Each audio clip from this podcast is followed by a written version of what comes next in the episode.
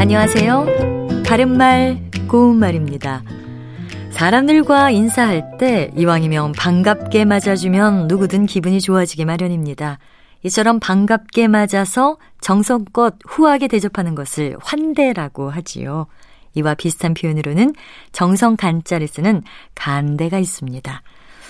후하게 대접함이란 뜻인데요. 지나친 간대에 몸둘 바를 모르겠다처럼 표현할 수 있습니다. 반면에 상대방이 인사를 하는데 다른 곳을 본다든지 하면서 상대방을 소홀하게 대접하는 것은 문득 홀자를 써서 표현합니다.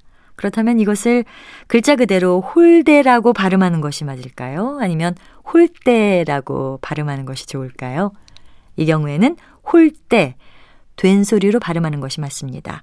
여기서 쓰이는 한자 대접할 대자는 우대나 환대와 같이 앞 음절이 모음으로 끝나거나 니은 받침으로 끝날 때는 글자처럼 예사 소리인 대로 발음하지만 접대나 홀대와 같이 니은 받침 이외의 받침이 올 때는 된 소리인 때로 발음합니다.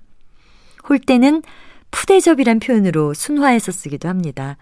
푸대접은 정성을 들이지 않고 아무렇게나 하는 대접을 뜻하는데요. 이와 비슷한 것으로는 괄대가 있습니다.